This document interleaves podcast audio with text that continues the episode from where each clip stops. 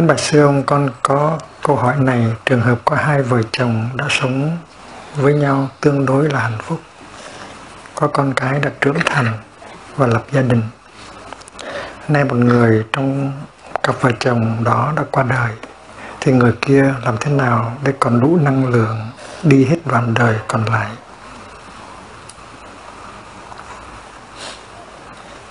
Vì thường thường người này sẽ chết vì đau buồn, nhớ thương. Sau một khoảng thời gian ngắn thì người kia qua đời. Và làm thế nào để đi hết cái đoạn đường còn lại trong an lạc thông dong không ám ảnh bởi quá khứ?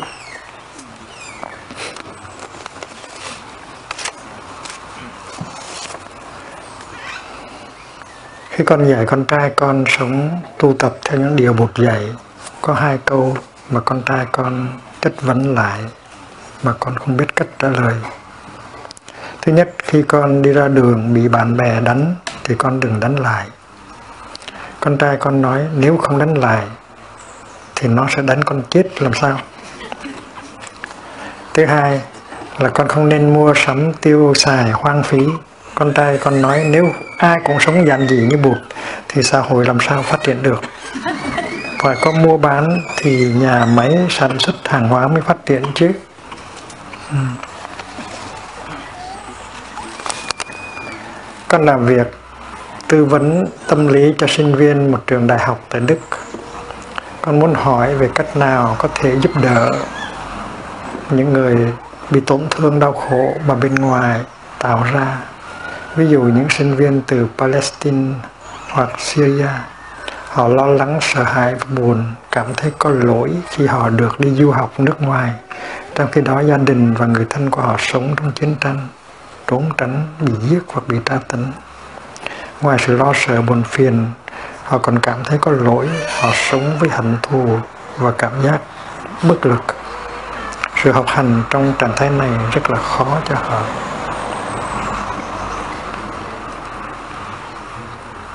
Con có thể nghe, chia sẻ một phần đau của họ chỉ một phần nhỏ thôi. Và cảm giác của mình cũng là bất lực. Vậy xin sư ông chỉ con có thể giúp đỡ họ hơn hay hơn bằng cách nào? Khác thêm. Con là một nghệ sĩ khi bị báo chí khơi gợi lại những chuyện cũ để bán báo. Con đã tu tập để vượt qua những vết thương cũ, nhưng con rất muốn có tự giác để nói lại cho những nhà báo không có tâm đó hiểu và thay đổi. Khi con đi sang đây tu tập, có nhiều anh em, nghệ sĩ và bạn bè hỏi con là ở Việt Nam cũng có nhiều chùa, sao không đến tu mà là phải đi sang tận bên Làng Mai, bên Pháp. Con rất mong sư ông chỉ dạy cho con cách thuyết phục họ, hiểu sự khác biệt giữa Làng Mai với các chùa khác ở Việt Nam quý vị nào muốn à, đặt câu hỏi tiếp thì cứ viết xuống và đem lên đây.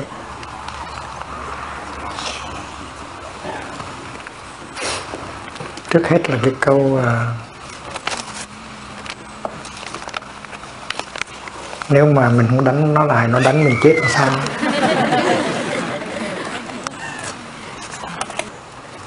Đây là một cái đề tài mà mình có thể quán chiếu tại đây không phải là vấn đề của con trai mình không, mà của mình nữa, và của những người khác nữa. Tại tại tự nhiên mình thấy vô cớ mà người kia chửi mình. Tôi là không có đánh, nhưng mà chửi mình và làm cho mình khổ. Và tại vì mình khổ cho nên mình cũng chửi lại. Tại mình nghĩ rằng là nếu mà mình chửi lại làm cho họ khổ, thì mình sẽ bớt khổ. Ừ. là đây là vấn đề của cái người đang khổ, là vì một người khác áp bức mình, đánh mình, chửi mình. Trước hết mình phải đặt câu hỏi, mình đã làm cái gì để người đó đánh mình? Tại sao nó không có đánh người khác mà đánh mình? Có thể mình đã nói cái gì đó hay là mình đã làm cái gì đó? Hay là mình đã có cái thái độ khiêu khích gì đó? Đôi khi mình không có ý muốn khiêu khích. Nhưng cái cách của mình đó, nó nhìn vào nó thấy như là mình có khiêu khích. Thì mình phải tìm hiểu cho được. Và nếu mình tìm ra thì mình sẽ biết cách. Khi mà biết mình biết cách rồi á thì mình có sẽ sẽ sẽ có thể làm cho mình không có bị làm nạn nhân của cái người kia, mà mình cũng có thể giúp được người kia, giúp được cả hai. Cái câu hỏi thứ hai là tại sao người kia nó như vậy? Tại sao người kia mà có quá nhiều cái bạo động trong lòng.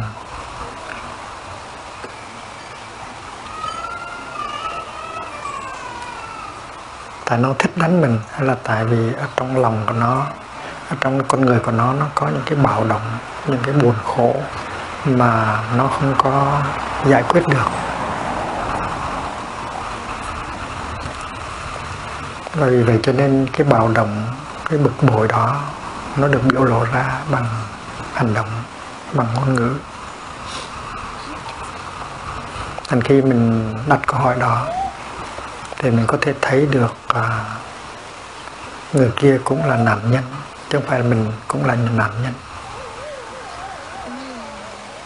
Người kia là nạn nhân của cái sự đau khổ chính họ những cái bực bội những cái bức xúc những cái đè nén ở trong lòng họ mà người đó không có biết tu, cho nên người đó không có khả năng xử lý những cái đau khổ đó ở trong lòng, ở trong cơ thể của họ.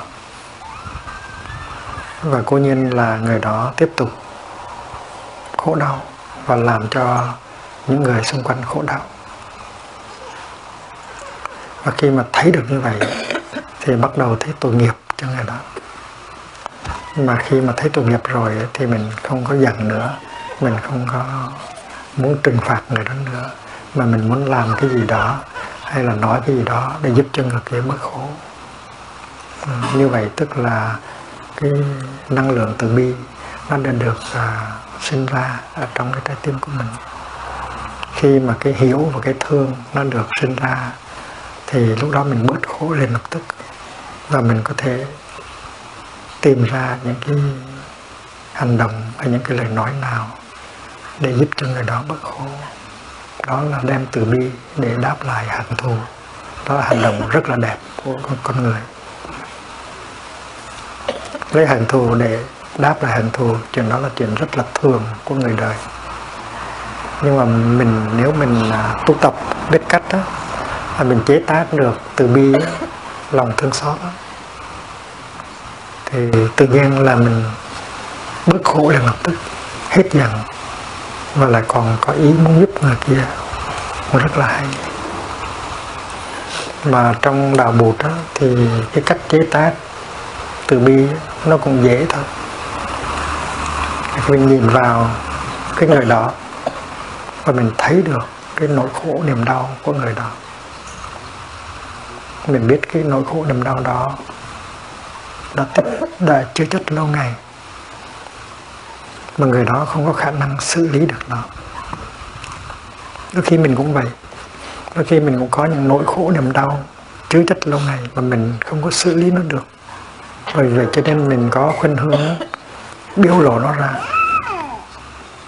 bằng cách à, bạo động. Ừ. Có thể là mình cũng có những người đó, nhưng mình có ít hơn. Và mình tưởng là mình ok, nhưng mà không có ok lắm đâu.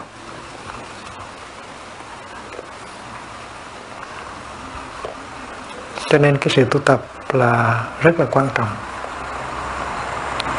Mình phải mình phải à, ý thức được và nhận diện được những cái nỗi khổ niềm đau ở trong mình. Mình phải học cái cách à, nhận diện và ôm ấp những nỗi khổ niềm đau đó lắng nghe những nỗi khổ niềm đau đó. Và đến khi mình hiểu được thì tự nhiên cái sự xót thương nó được uh, phát sinh. Có thể những cái nỗi khổ niềm đau của mình đó, là do cha mẹ trao truyền lại tổ tiên trao truyền lại. Cha mẹ có thể có những cái nỗi khổ niềm đau mà không chuyển hóa được cho nên tự nhiên trao truyền lại cho mình. Đó là gia tài. Có nhiều khi mình đau mình khổ, mình không biết tại sao mình đau, mình khổ. Có thể đó là cái niềm đau của bố hay cái niềm đau của mẹ. Mà họ chuyển hóa không được, cho nên họ bắt buộc phải trao truyền lại cho mình rất là tội nghiệp. Cái nỗi khổ niềm đau mình có thể là cái nỗi khổ niềm đau của cả một cái dân tộc. Thành ra khi mà mình lắng nghe cái nỗi khổ niềm đau của chính mình thì mình có hiểu có thể hiểu được cả cái nỗi khổ niềm đau của bố của mẹ và của tổ tiên của dân tộc nữa. Mà hiểu được ấy, thì tự nhiên thương được chấp nhận được. Và mình thấy nhẹ nhõm. Và mình có cái lòng từ bi cái chất liệu từ bi nó ứa ra ở trong trái tim. Và mình bớt khổ liền lập tức. Khi mà mình đã có từ bi rồi đó có hiểu biết rồi đó, thì mình nhìn người kia. Và mình rất là dễ dàng nhận diện cái nỗi khổ niềm đau của người kia và hiểu được nỗi khổ niềm đau của người kia. Và khi hiểu được rồi thì mình không có giận người kia nữa, mà mình có thể thương được. Người kia có thể là cái thù của mình. Người kia cũng có thể là bố mình mẹ mình con trai của mình con gái của mình. Mà mình nghĩ là người đó làm cho mình khổ. Rồi mình giận người đó lắm. Mình muốn tẩy chay người đó. Mình không muốn nói chuyện với người đó. Mình muốn muốn nhìn người đó nữa. Mình muốn trừng phạt người đó bằng cách nói rằng mình có thể sống mình có thể tự sống được, mình không cần tới người nào. Mình chứng tỏ là mình không có cần tới họ. Cái đó là một cái một cái cơ chế tự tồn. Không có hay lắm. Thì trong khi mà mình giận như vậy á, thì nó có cái khuynh hướng tự nhiên là nếu mình làm cho người đó khổ, mình làm cho nó khổ cho biết. Tại vì người đó đã dám làm cho mình khổ. Và mình tin rằng nếu mình làm được người đó khổ, thì mình sẽ bớt khổ. Ừ, đó là một cái cái cái cái lề thói suy nghĩ và phản ứng của rất là nhiều người. Khi người kia, khi mình nghĩ là người kia dám làm cho mình đau khổ. Thì mình muốn trừng phạt, mình muốn làm cho người kia đau khổ trở lại. Và mình nghĩ làm như vậy thì mình sẽ bớt khổ. Ai về khi mà mình nói mình làm một cái gì để trừng phạt người đó, thì người đó lại đau khổ thêm. Và người đó cũng muốn bớt đau khổ, thì người đó cũng nói lại và chửi lại và đánh lại. Và hai bên cứ tiếp tục leo thang làm đau khổ cho nhau. Đó là trường hợp của rất nhiều người nhiều người dạy dục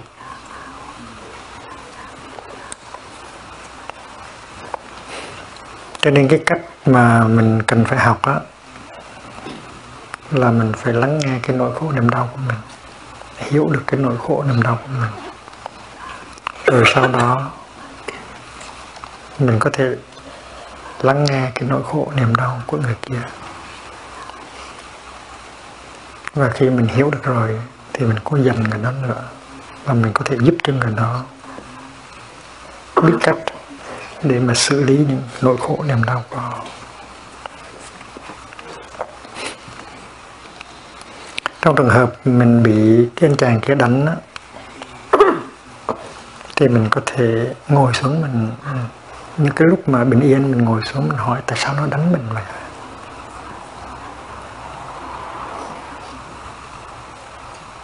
Mình làm cái gì để cho nó đánh? Bộ cái nét mặt của mình dễ ghét lắm hả? Hay là cái mặt mình nó vinh vinh vinh nghinh hay là tại mình nói cái gì đó? Hay là tại mình quá hiền? Tại sao nó không dám đánh mấy cái anh chàng kia? Đánh mình tại mình quá hiền. Có thể là như vậy.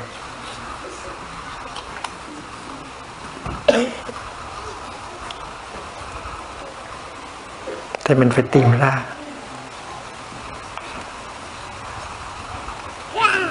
Và có rất là nhiều cách để mình có thể ngăn ngăn chặn cái tình trạng đó. Mình có thầy này mình có à, bạn bè này mình có thể cầu cứu.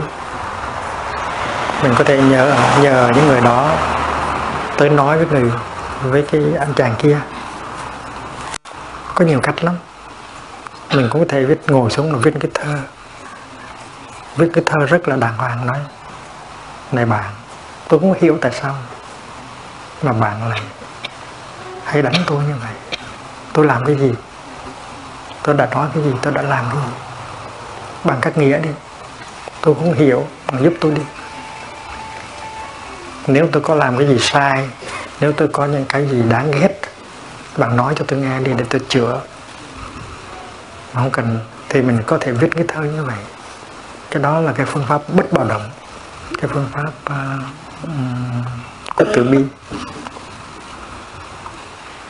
và cái cái phương pháp đó nó được có thể được áp dụng bởi tất cả chúng ta. Tại vì cái người kia có thể không đánh mình nhưng mà vẫn có thể làm khổ mình bằng cách này hay bằng cách khác bằng cái cách họ hành xử bằng cái cách họ nói năng. Mình cũng có thể mình cũng có thể viết một cái lá thư như vậy. Hay mình có thể nhờ một người bạn nào đó có thể nói chuyện với người đó và hỏi người đó.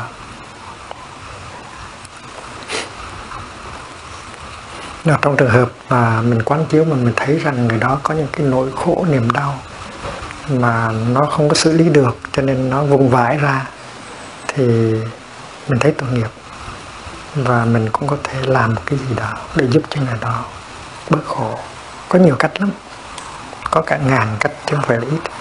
Nếu mình biết à, nếu mà mình à, mình mình có ý chí tìm tìm học. Và ở đời có những người có nhiều người như vậy lắm chứ không phải chỉ có một người đó thôi. Hầu hết mọi người đều có những cái nỗi khổ niềm đau. Và vì không có xử lý được cho nên tiếp tục khổ đau và làm khổ đau những người khác. Trong đó có những người rất là thân với mình. Câu thứ hai là không có nên mua sắm hoang phí nhiều.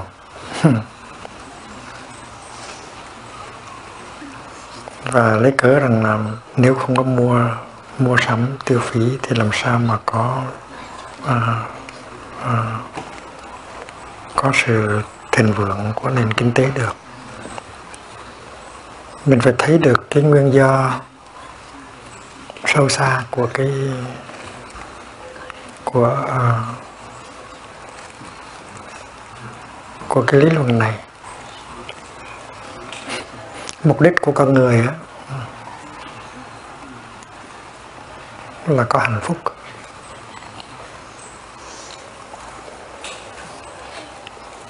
Nhưng mà có nhiều người nghĩ rằng hạnh phúc Ừ, không có thể có được nếu mình không có nhiều tiền để mua sắm. Khi mà mình nhìn xung quanh mình thấy có nhiều người rất là giàu, rất nhiều tiền. Muốn mua gì cũng được, muốn sắm gì cũng được. Nhưng điều đó không có nghĩa là cái người kia có hạnh phúc. Có những người rất là giàu ừ, nhưng mà rất là cô đơn. Rất là cô đơn. Không có bạn, không có ai hiểu mình. Và cứ có cảm tưởng rằng là nếu người ta tới với mình không phải là vì tình bạn, mà tại vì mình giao. Và vì vậy cho nên có cái nhìn rất là sai lạc. Do đó những người đó ít có bạn lắm và rất là cô đơn. Tôi đã từng gặp những cái ông tỷ phú như vậy họ rất là giàu, họ rất là có nhiều quyền thế, nhưng họ không có tình thương, họ rất là cô đơn. Thành thử ra kết luận rằng có nhiều tiền mua sắm thì có hạnh phúc là không có đúng.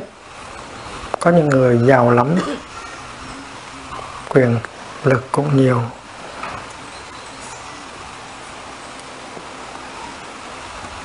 Danh vọng cũng nhiều, nhưng mà họ có rất là nhiều khổ đau và có nhiều người đi tự tử. Vì vậy cho nên kết luận rằng là hạnh phúc. Là chỉ khi nào có nhiều tiền để mua sắm, thì kết luận đó không có đúng. Là mình giúp cho con trai mình hay con gái mình biết cái điều đó. Hạnh phúc là khi nào mình được hiểu và mình được thương.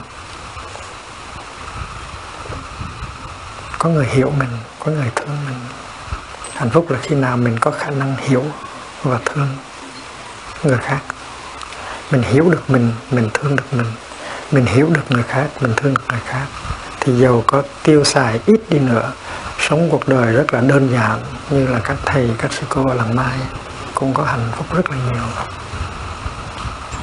Các thầy các sư cô làng mai có người nào có trương mục uh, ngân hàng riêng đâu? Không có ai có nhà riêng có xe riêng. Không có mua sắm gì nhiều hết. Vậy mà tại sao họ cười hoài? Thành ra nếp sống đơn giản đó, nó không phải là không có hạnh phúc. Nếu mà mình muốn có nhiều tiền để mua sắm đó, thì mình phải làm việc rất là nhiều. Bận rộn không có thời giờ không có thời giờ để chăm sóc và thương yêu chính mình và chăm sóc và thương yêu những người khác và vì vậy cho nên à, không có hạnh phúc nếu mà ai cũng sống dạng gì như một, thì hạnh phúc lắm. Tại mình có nhiều thì giờ nhiều thì giờ để thương. Cuộc đời của một là một cuộc đời của sự thương yêu cho nên mình gọi bụt là đức từ bi. Đức từ bi nói nôm na là người thương, người biết thương và người có khả năng thương và người có thể thương được rất là nhiều người. Mà sở dĩ thương được nhiều người là tại mình có tu tập. Nếu không có tu tập thì mình thương một người cũng khó, chứ đừng nói nhiều người. Cứ lên xuống hệ lụy rất là nhiều, cho nên phải học thương. Nên là phải nói cho con trai biết và con trai sẽ có kinh nghiệm sau này. Là hạnh phúc không nằm ở chỗ tiêu thụ hạnh phúc là có thời giờ để chăm sóc cho mình thân và tâm và chăm sóc và thương yêu những người khác. À, cái hiểu và cái thương đó, là hai cái yếu tố căn bản của hạnh phúc. Nếu không hiểu được thì không có thương được cái người mà mà thật sự thương mình là cái người có khả năng hiểu được mình.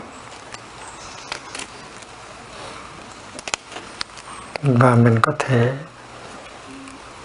nhận mặt, nhận diện cái người đó một cách dễ dàng. Cái người đó có khả năng lắng nghe mình.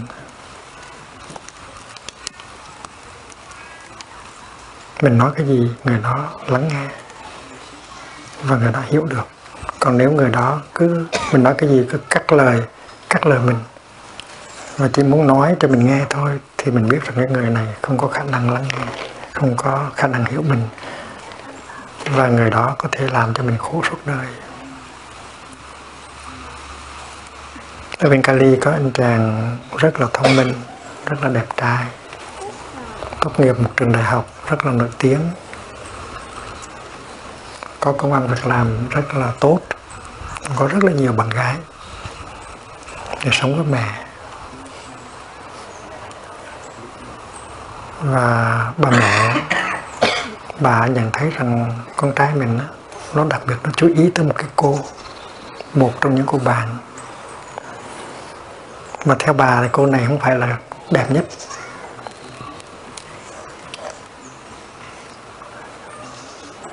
Thì có một bữa hai mẹ con ngồi nói chuyện, bà nói rằng là má thấy con chú ý tới con nhỏ đó, nhưng mà đó, nó đâu phải là đẹp nhất đâu. Có nhiều đứa nó rất là ngộ, rất là đẹp mà tại sao con không thương, mà con thương cái con nhỏ này? Ừ. nên chàng này rất ngạc nhiên thấy mẹ cũng để ý quan sát.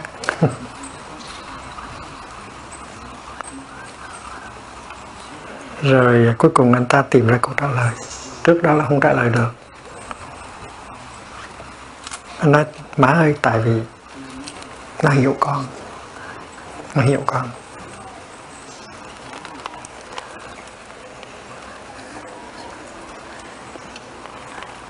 Nó biết lắng nghe con và nó hiểu con. Nó hiểu được những cái khổ đau, những cái khó khăn, những cái ước vọng của con. Và vì vậy cho nên con biết rằng con cần một người như vậy, cần một người hiểu và thương con. Thì câu chuyện nó hết đơn sơ, rất đơn sơ nhưng mà rất là rõ. Là muốn muốn thương thì phải hiểu. Mà trong cuộc đời, mình phải có nhiều may mắn lắm mới gặp được người có thể hiểu mình được. Và nếu mà mình muốn thương một người, thì mình cũng phải có khả năng hiểu được người đó mình phải có khả năng thấy được những cái khó khăn, những cái ờ, bức xúc, những cái khổ đau của người đó. Mình có khả năng nghe và nhìn và thấy được. Và khi mà mình hiểu được rồi, thì mình sẽ thương. Cho nên cái chữ hiểu với chữ thương, hai chữ nó khác nhau. Kỳ thực nó là một. Khi mà không hiểu nhau thì đừng có nói là thương. Ví dụ như là người cha mà không hiểu được đứa con của mình tại vì tuy là con của mình nó nhỏ hơn mình nó có 14, 15 tuổi thôi. Nhưng mà nó đã có những cái khổ đau khó khăn của nó rồi.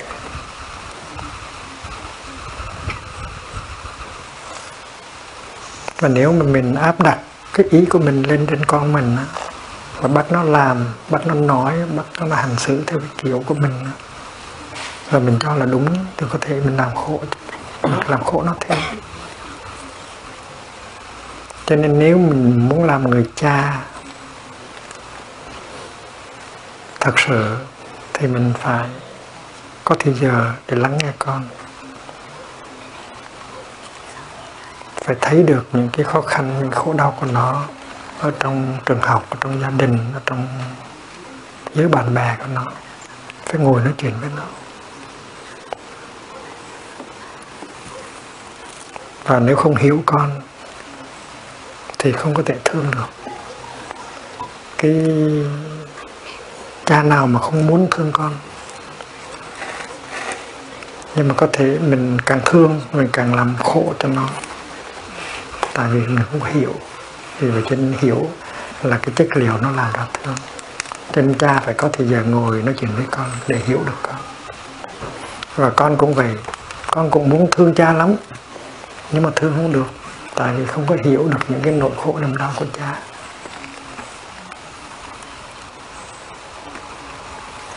Cho nên à, hai cha con phải ngồi với nhau và có thì giờ. Và con phải hỏi cha về những cái khó khăn những khổ đau những bức xúc của cha. Tại vì cha có những cái đó mà con không có biết cho nên con cứ trách móc cha mà hiểu được những cái nỗi khổ niềm đau những cái bức xúc những khó khăn của cha thì tự nhiên mình không còn trách cha nữa. Và giữa hai cha con nó có sự truyền thông. Có truyền thông thì mới mới mới có sự hòa giải. Cho nên cái hiểu nó là chất liệu nó làm ra cái thương thì theo phương pháp của đạo bụt đó, mình phải chịu khó lắng nghe mình và hiểu được mình trước. Rồi sau đó mình lắng nghe để hiểu được người kia. À, càng hiếu nhiều cái hiếu càng lớn thì cái thương nó càng lớn. Cho nên trong một cái liên hệ bạn bè hay là vợ chồng thì mình mình có thể, cá nhân mình có thể tìm cách mình hiểu được cái người kia. Và mình có thể nhờ người kia giúp cho mình. Ví dụ như mình nói, anh ơi, anh có nghĩ là em đã hiểu được anh chưa? Anh có cảm, em có cảm tưởng là em đã hiểu được anh nhưng mà chưa chắc em đã hiểu được vậy thì anh sẽ giúp em hãy giúp em hiểu thêm anh. Anh sẽ nói thêm cho em nghe về những cái khó khăn những cái khổ đau những cái bức sức của, của anh để cho em có thể hiểu được thêm. Và có hiểu như vậy thì em mới biết thương đàng hoàng được. Thì mình ngồi mình nói như vậy. Chứ mình đừng có có, có cứ nghĩ là mình đã hiểu người kia quá rồi. Thực ra hai mẹ con có thể không hiểu nhau gì hết. Tại vì hai mẹ con chưa có thời giờ ngồi để tâm tình với nhau. Hôm qua thì thầy có nói chuyện với bọn con nít đó. mình có cảm tưởng là mình hiểu mẹ mình là ai rồi, kỳ thật mình không biết gì về mẹ hết. Phải ngồi lại hỏi mẹ ơi, hồi còn bé, mẹ sống ra sao? Và có những khó khăn nào? Có những cái khổ đau nào, kinh nghiệm nào? Thì mẹ nói chuyện với con và con nói chuyện với mẹ. Cái đó rất là đẹp. Nó giúp cho hai bên hiểu nhau và thương nhau. Điều này đúng với là cha con. Cha con cũng vậy. Điều này cũng đúng với hai người bạn và hai người yêu. Phải có thời giờ để nhìn nhau để thấy được những khổ đau của nhau và lắng nghe nhau cái hiểu nó được làm bằng cái thương nó được làm bằng cái hiểu thành ra cái câu trả lời này á, cần phải ờ, dựa trên cái một cái ý niệm một cái quan niệm mà chính xác về hạnh phúc. Hạnh phúc là cái gì? Hạnh phúc là khi được hiểu và được thương hạnh phúc là khi mình có khả năng hiểu và có khả năng thương. Hạnh phúc không phải là cái khả năng tiêu thụ mua sắm nhiều. Trịnh công sơn nó có cái bài hát uh, hình như là bài hát trắng ở trong đó có câu là à, áo xưa dù nhầu cũng xin bạc đầu gọi mãi tên nhau. Có lần anh ta có nói chuyện là cái câu đó, nó bắt nguồn từ câu chuyện của một cái cặp vợ chồng ở Huế. Là hai ông bà sống với nhau. Cho tới tới già. Và con cái đã lớn rồi. Và có gia đình riêng. rồi sống với nhau tới khi mà đầu bạc và răng long. Là một sự thành công. Thì trong suốt ờ, sáu, bảy mươi năm ở với nhau, thì là buổi sáng nào bà cũng xuống dưới bếp để làm cho ông ta một bình trà. Không có ngày nào không làm như vậy. Nó thành ra một cái lễ nghi.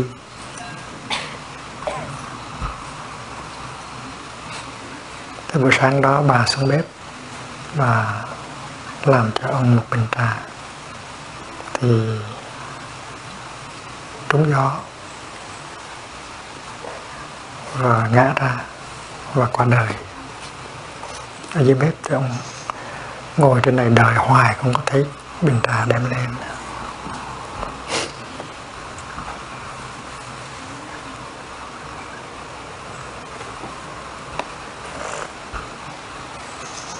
Thì trong đó tình cờ đứa con trai ghé nhà và thấy mẹ đã chết rồi, ở dưới bếp. Và tìm cách ờ, đem mẹ về nhà để làm lễ an táng. Rồi sợ báo tin cho ba biết thì ba sẽ buồn và chết. Cho nên giấu cái tin mẹ đã mất rồi, không có cho cha biết.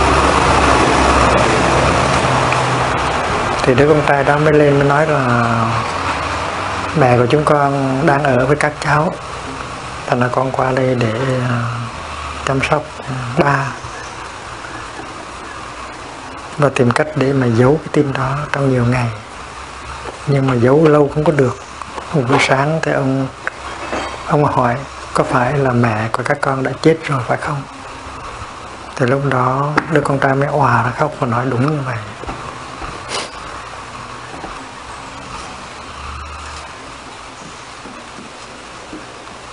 Mà từ đó trở đi ông có ăn cơm nữa. Ông không có uống nước trà nữa. Cho đến khi ông chết.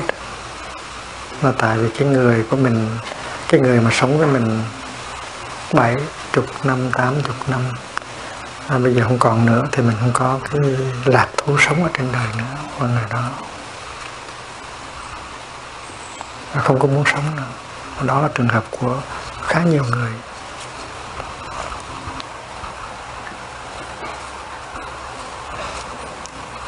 Cái câu trả lời cho cái câu hỏi này nó cần phải à, dựa trên sự quán chiếu về sống chết.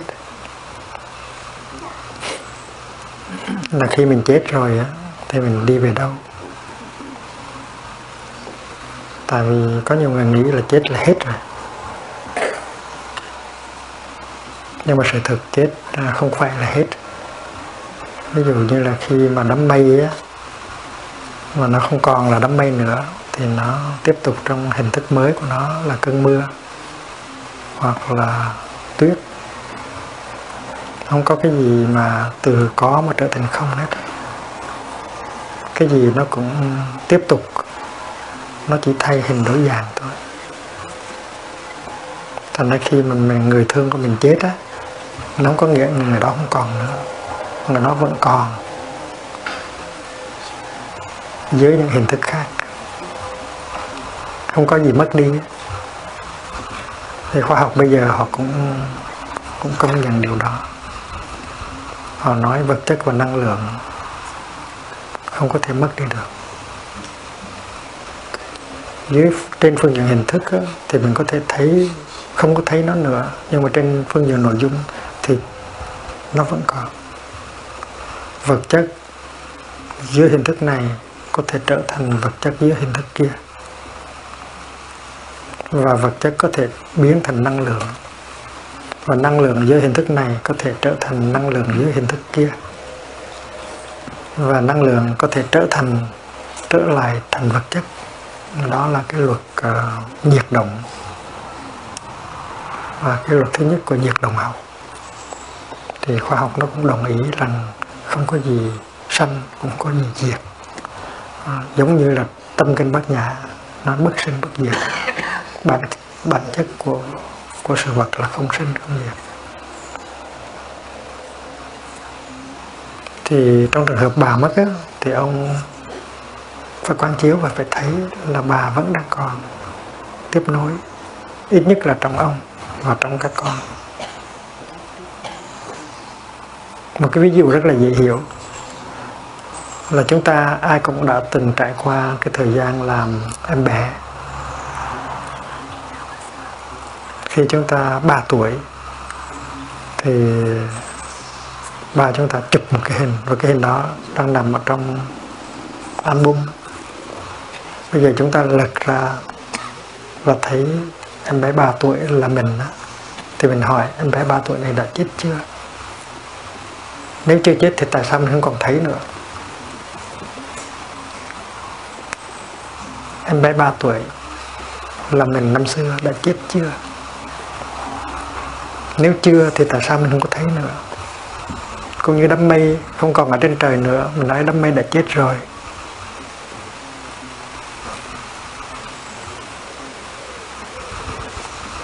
Và vì vậy cho nên mình phải thấy cái sự tiếp tục của đám mây ở trong cơn mưa. Thì mẹ của các cháu bây giờ không không thấy nữa mình không thấy nữa. Nhưng có nghĩa bà đã chết. Bà đang tiếp tục ở trong chính mình và trong các cháu và ở những chỗ khác nữa. Trong đạo buộc đó thì mình có học được là về cái nghiệp á. Nghiệp tức là hành động.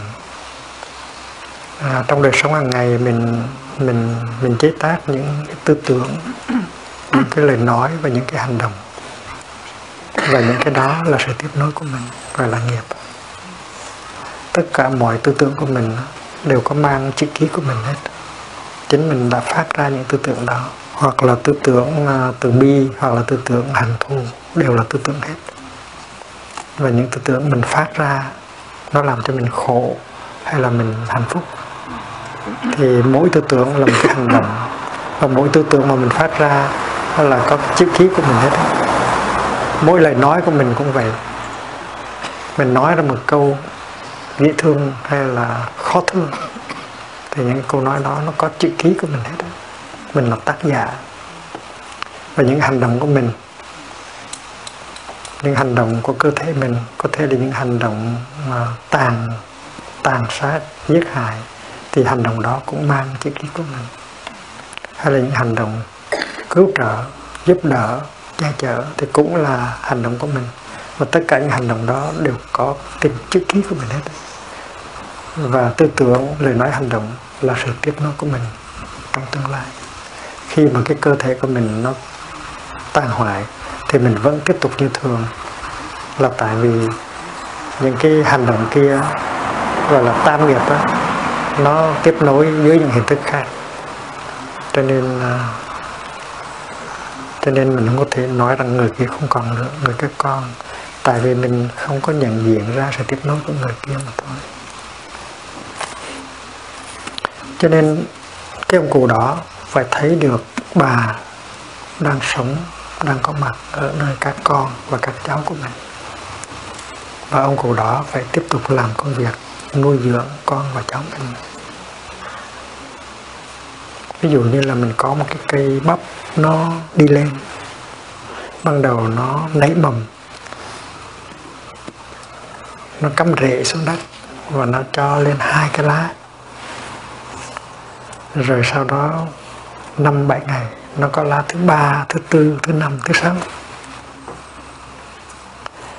Và nếu quý vị quan sát thì quý vị sẽ thấy là những cái lá hai, cái lá đầu nó từ từ nó vàng đi và nó khô lại.